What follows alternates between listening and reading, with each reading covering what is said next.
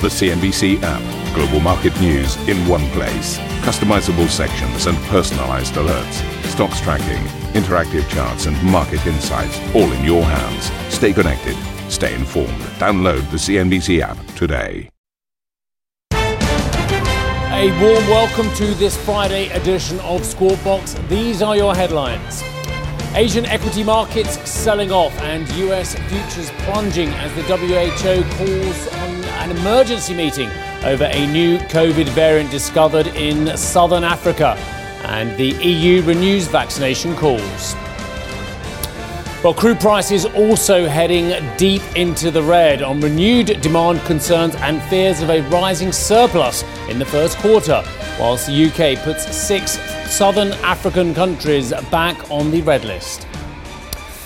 We're going to hear from the Bundesbank's Claudia Buch, who tells us that while German households expect prices to climb, Germany's central bank sees price pressures easing despite future uncertainty.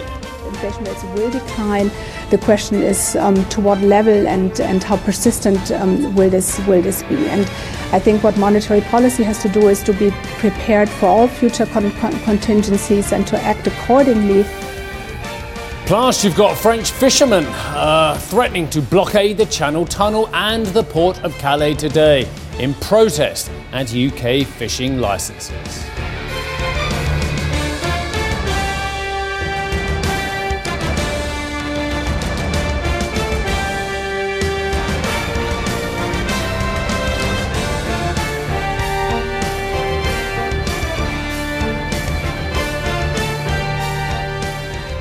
Right, let's get into our top story. The World Health Organization has called a special meeting today to discuss a new COVID variant found in southern Africa. The health agency says the new strain has a number of mutations and has so far only been detected in small numbers. The WHO says it is monitoring the impact it could have on vaccines and treatments. The United Kingdom has announced it will ban flights from six uh, African countries, including South Africa, as a response to the new virus strain. Now, the Health Secretary, Sajid Javid, said the precautions were brought in to prevent the new variant from hindering the recovery. The early indications we have of this variant is that it may be more transmissible than the Delta variant, and, it, and the vaccines uh, that we currently have may be less effective against it. Now, to be clear, we have not detected any of this new variant in the UK at this point in time, but we've always been clear that we will take action to protect the progress that we have made. Right, so a lot of concern, uh, obviously, about this uh, southern African variant. Let's have a look at the Asian indices and where they are currently trading. We've seen a sell off on some of the, uh, the major bourses. What I can show you uh, is that the Nikkei is currently trading down 2.5%. Uh, the Shenzhen trading just around the flat line, actually, as indeed the Shanghai Composite down 0.51%. The Hang Seng down 2.2%. Let's take a look at uh, Asian travel stocks, travel related stocks as well. Uh, let's have a look at Cathay Pacific down 3.8%. Uh, Japan Airlines taking a really big decline, down 6.5%. Singapore Airlines uh, currently trading down 2.7%. So clearly the airline sector uh, taking this one on the chin as well. We'll move on to US futures, uh, which, as I mentioned in the headlines, are currently trading significantly lower. So we've got the Dow losing 431 points.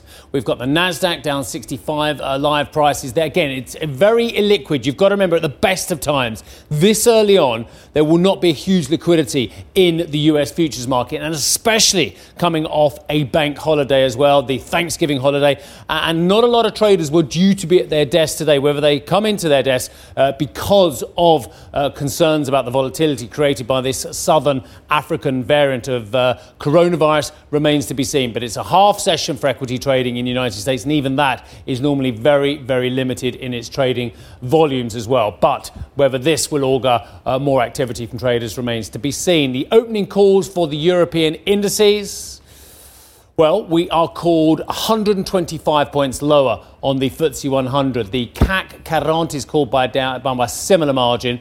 Uh, the Xetra DAX futures 269 points, and the FTSE MIB uh, losing solidly around about 2% on the opening calls. We've been debating about this uh, oil move all week, haven't we? Uh, uh, and funnily enough, the, the, deputy head of news and I were just having a big debate about whether this was a big move given uh, what we've seen. And, and, I'll go with her on this one because we've got a 3% decline. Look at this on, on WTI. Although I will hasten to add that the moves this week, which is kind of about there really, um, the moves this week are, are, are, in a range because we had um, the sell off originally when people talked about this big SPR or OECD release of volumes. Then, when it actually came about and people dug into the weeds on it, the market rallied quite aggressively with Brent back over $82 a barrel. Now we're back down to 80 bucks. So we are solidly within range of the last seven days. So when I talk to you about these big moves to the downside, and they are big moves, there's no doubt about it, a 3% move is a big move. The fact of the matter is they are within the range that we've seen as of late. So we're not just making new ground uh, on, a, on a, a couple of week basis. All right, it's important you know that as well. Let's have a look at what the dollar is doing as well. Now, we've seen the dollar in its ascendancy um, over the last few days, um, trading pretty much where it was actually. We've still got the euro dollar knocking on the door of 112 to the downside. Cable is 133, dollar yen 114, and dollar yuan 6.4. I will say though, what I have noticed, and we haven't got it in the wall here, is that the treasury price as well. We were up to what after that really great uh, weekly jobless claims data. We're up to about 164 on the yield on the 10 year, 1.64. We're back down below 160 now as well. People, as you would expect, going into safe havens, and treasuries fits the bill on that occasion. Right, France is tightening its COVID restrictions, making masks compulsory. It's toughening health pass screenings uh, and offering booster shots to all residents over 18 as it, like all nations, combat a potential fifth wave of the pandemic. Now, despite sharply rising infections, officials say a nationwide lockdown is not on the cards. So Charlotte joins us now. Charlotte, very nice to see you this morning. Where does France sit compared to other nations? We saw um, some quite startling footage of empty streets in Bratislava yesterday. Uh, Austria, we know, has gone into a strenuous lockdown. Why does France, why does the president, why does the prime minister feel in France at the moment we're not going to re enter a lockdown? That was the the initial message from Olivier Véran, the health minister, who held that conference uh, yesterday, saying, look, trying to reassure straight away the population that was awaiting this press conference. Uh, he hadn't held a press conference for a long time. And he said, look, I'm not here to announce you any closures, any curfews, or any limit to travel. So they're trying to be reassuring on that side. Unlike what we've seen in other European countries, they say at the moment, we have a weapon, we have the, we have the vaccine, and they're really trying to roll out this booster campaign. And they're accelerating it very fast. For the moment, up until yesterday, yesterday was only the over 65 that were, that were offered a booster jab. We had some recommendations from health authorities saying that the over 40 should get it. And then the government mandated that it's actually everybody over 18 year old that will be eligible for a booster five months after the second injection. So that will start from Saturday. From uh, today, they can book already online for uh, their appointment to get that vaccine. Uh, so from December 15th, all the over 65 will need to have their booster jab to keep their health pass. Remember that in France, you have the health pass that shows your vaccination status or a recent negative test. And if they don't have the third jab by December 15, they will lose that for the over 65. For everybody else, it will be the 15th of January or seven months after the second jab. They will need to have the third uh, injection or they will lose the health pass. Again, as you said, they're bringing back masks indoor. They'll be mandatory in all those areas where the health pass was in place. Uh, you could take off your mask, for example, in theaters. Now it's a con- cancel again. You from today, you will have to wear your mask everywhere indoors. In some outdoor spaces as well, it will be possible depending on the local authority if they decided. But the, the minister yesterday said that in uh, Christmas markets, for example, where they expect a lot of people gathering in uh, in, in a space, even if it's outdoor space, uh, the mask will be mandatory as well. Finally, in a final push to get people that still not vaccinated uh, in front, you have to pay for the lateral flow test. Again, in your health pass, you can show a recent negative test. People have to pay for it, 25 uh, euros per lateral flow test. Test. Up until now, it was every 72 hours you had to do a pass, and now will be every 24 hours you will have to have a negative test. So it'll be 25 euros per day, essentially, for the ones that don't have full vaccination status. So again, final push from the government to get all those final people not vaccinated to get those vaccines in place. So again, uh, the final thing that we heard yesterday from the health minister that there will be some increased border controls. It didn't give some details just yet. It will be uh, the details will be given in the next 24 to 48 hours. That was before we had the news from that new variant of concern that has emerged later uh, yesterday evening. So we don't have any details on that front yet from the French government on whether they will put some limits on the specific travels from South Africa. But they will say that they will impl- uh, put some uh, more restrictions and more controls at the borders in any case in the next couple of days. Steve very much indeed for that. Um, we will move on from France to the broader EU as well because the European Medicines Agency has cleared the Pfizer BioNTech uh, coronavirus vaccine for use in children aged 5 to 11 years old. The jabs could be administered to millions of school children as infections continue to spike across the continent. The rollout is expected to begin in January.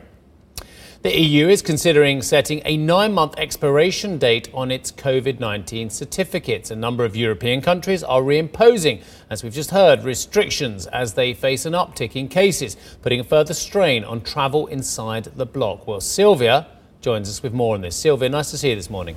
Good morning, Steve.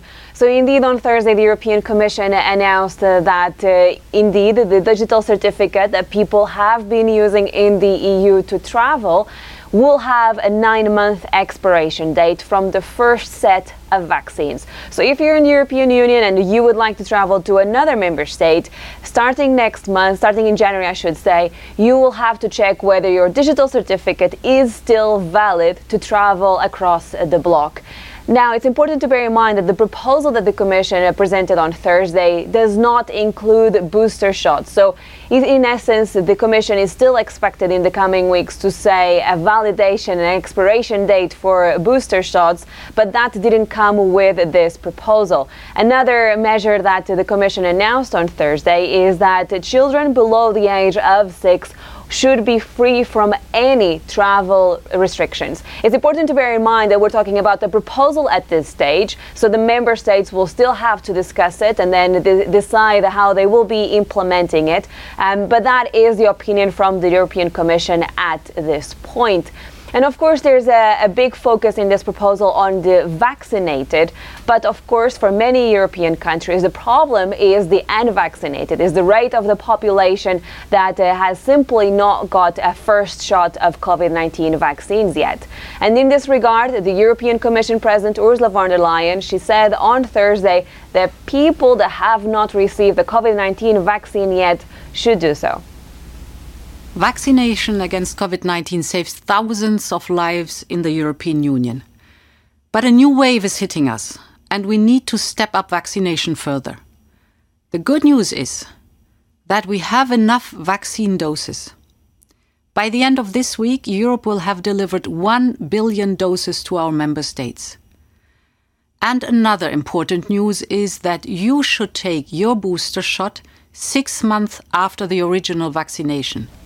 So just to give you an idea, Steve, the uh, average of any uh, inoculation rate across the EU is at about 68% at this point, but that masks differences across the bloc where you see, for instance, in, in Portugal, uh, the inoculation rate is uh, at uh, about 90%, but then you look at countries such as Austria where only about 65% uh, of the population has received the COVID-19 vaccine. So let's see how this will unfold. Yeah, that is startling, isn't it? The difference in the two. Thank you very much indeed for that report. I'll see you a little bit later on, of course, Sylvia. Thank you very much. Coming up on the show, the Bundesbank's Claudia Buch weighs in on Germany's new government in waiting, as well as climate and the inflation debate. We will bring you Karen's interview with the German central bank vice president coming up next.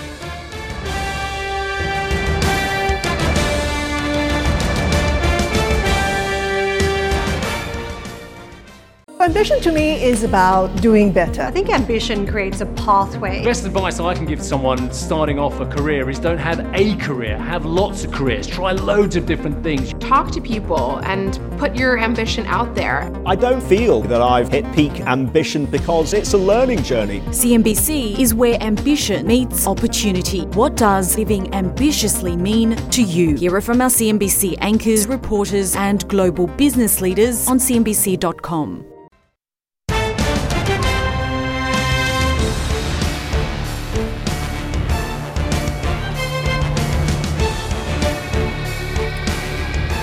right, let's take a look at these Asian equity markets and where they are currently trading as well. So the Nikkei, as you can see, uh, taking it on the chin there, down 750 points. That's 2.5%, as you can see. The broader TOPIX is down a couple of percent. The Chinese mainland market actually performing much better, although coming off a little bit more than they were down earlier on. Shanghai Composite down five tenths of 1%. The Hang Seng down uh, over 2% as well. I can tell you one or two others as well. Down in Jakarta, they're down 1.4%. The Kospi out of Seoul down 1.45%. The TAIEX down by a similar margin. We'll keep an eye on these. We'll keep an eye on those US futures and, of course, uh, the update to the European markets as we build up to that. Right. Germany's Bundesbank says lenders should prepare to boost their capital buffers once again given the return to economic growth. Following the onset of the pandemic, the buffer, which is currently at 0%, uh, could be lifted to its above pre pandemic point, given the high credit levels. Now, the Bundesbank also warned lenders could be exposed to an overheating property market. Well, isn't that fascinating? You've got the Bundesbank talking about an overheating property market, and yet you've got the Riksbank telling us yesterday. Do you remember what I said with Karen yesterday? 0.0% right to the end of 2023, and yet the Swedish property market, for instance, it's only up 20% so far this year. Oh, to be a central banker. Right, well, uh, Karen caught up actually with the vice president of the Bundesbank, that's Claudia Buch, and asked where she stood on the pressures facing central banks to hike rates and whether she thought such a move would be helpful in easing risks posed by excess liquidity pretty clear that um, the, the, more gradual an increase in, in interest rates is, the, the, the, easier it is for the financial sector to deal with it. So any abrupt change in interest rates um, would expose vulnerabilities in the banks, in the insurance sector, and also in the in the fund sector. But let me emphasize that an abrupt increase in interest rates is not um, purely. Uh, we're not looking here at, at, a, at, a, monetary policy shock, but it can come from the from the markets. Um, uh, so in, in that sense, we're looking generally at what how exposed is the financial sector to interest rate risks, and we're seeing that abrupt changes in interest rates do have an impact on the financial system. This is what I mentioned earlier, why we need sufficient buffers in the system across all the institutions to, to, to deal with it. Um, but this is not a statement about specific monetary policy actions being taken. What about small tweaks, though, to monetary policy? Because also on the radar is whether the ECB has to move quicker than what was anticipated, maybe with a small tweak to monetary policy later on next year in about 12 months' time. Doesn't that address some of the concerns that you have about financial stability when you're talking about capital buffers? Surely the blunt instrument of a move on the deposit rate would do the trick for you. Yeah, so I mean, again, this is a decision that the ECB and the governing council has to take. I think what's our role here is that we make sure that um, the financial sector is sufficiently robust um, to um, to to deal with, with any future shock that may may happen, and uh, um, to also uh, all financial institutions to make sure that um, they take pre- pre- precautionary measures to deal with future interest rate risk, macro risks, and uh, um, that is, I mean, the, the financial stability implications of any measures are obviously also taken into consideration by, by, by central bank when they take their their decisions. But here, our role is to to really make sure that we have a stable and resilient financial system that can deal with these future contingencies.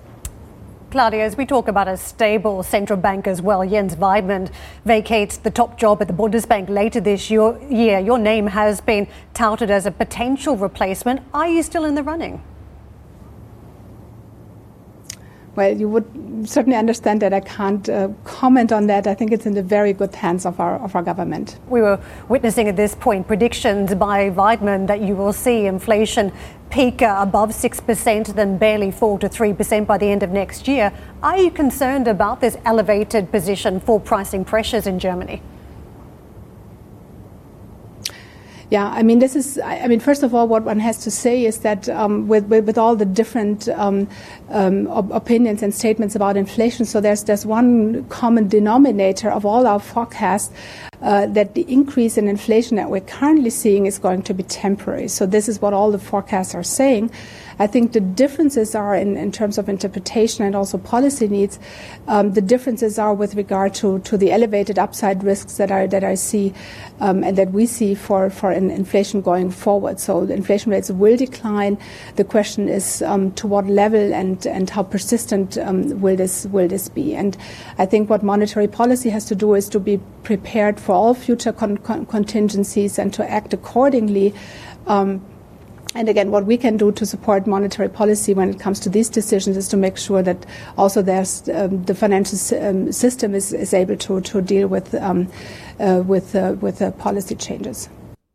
Well, there's some really, really interesting stuff. So I'm grateful to Karen for that as well. Let's get to Annette. She is with us, it says on my prompt. Uh, well, okay, so Annette, Isabel Schnabel, Joachim Nagel, Markus Brunnermeier, Jakob von Weizsäcker, Jörg Kukies. The list is long. Uh, Claudia Buch on there as well somewhere. What's the short list look like? Good morning to you. Good morning to you as well. I think the short lo- list looks like Isabel Schnabel and Joachim Nagel. That's at least what I've been hearing from my sources. Um, Jörg Kukies is set to uh, be the next economic advisor to the chancellor, so he might move into um, the chancellery. And the others, well, it could be, but the most likely, because you have to look at the party books they are having. So Joachim Nagel is an SPD man, so that probably gives him a higher likelihood to enter the Bundesbank at the top. Uh, Isabel Schnabel, of course, is a woman, and uh, she would also be uh, a preferred candidate. It, in a way, it depends on also the, the, the kind of ideology you want to have in the Bundesbank. Isabel Schnabel would probably be great to explain Germans why the ECB is doing what they do um, and not opposing it too much in what they are doing. Joachim Nagel has a long tradition um, inside the Bundesbank, currently at the Bank of International Settlement, but he is also said to be a bit more pro ECB than um, or pro modern uh, monetary policy setting than um, others, like, for example, Volker Wieland. So the race is wide open. I think Berlin is first preoccupied with their ministerial posts, with the Greens um, also having problems um, to fill the ministers, um, and there's a growing rift inside the party. So I think it will still take a bit of time until we know who's the next Weidmann at the top of the Bundesbank. There's a very interesting part in the report um, which looks into the effect of climate policies on the financial system. And what we're um, doing is basically an exercise, a scenario exercise, asking, well, what happens if um, CO2 prices increase um, in line with the, with the Paris Agreement? What would be the valuation changes for the financial system? And uh, one of the good news that we have is that, of course, we would see valuation changes, so um, assets would lose in, in, value, but it's a relatively small um, change, so it's less in the, in, in the single digit uh, for the banks, for the insurers, and also for the for the investment fund sector. Um, so what that is basically saying that if we have good climate policies, that's also good for financial stability. And if we take the right actions now, that also mitigates uh, future risks. So again, prevention is a very important uh, buzzword here.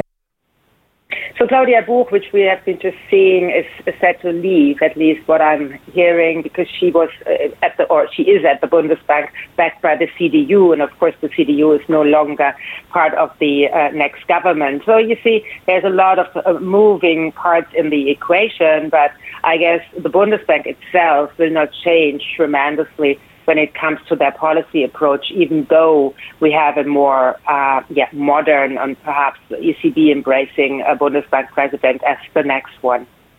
Thank you for listening to Squawk Box Europe Express. For more market moving news, you can head to CNBC.com.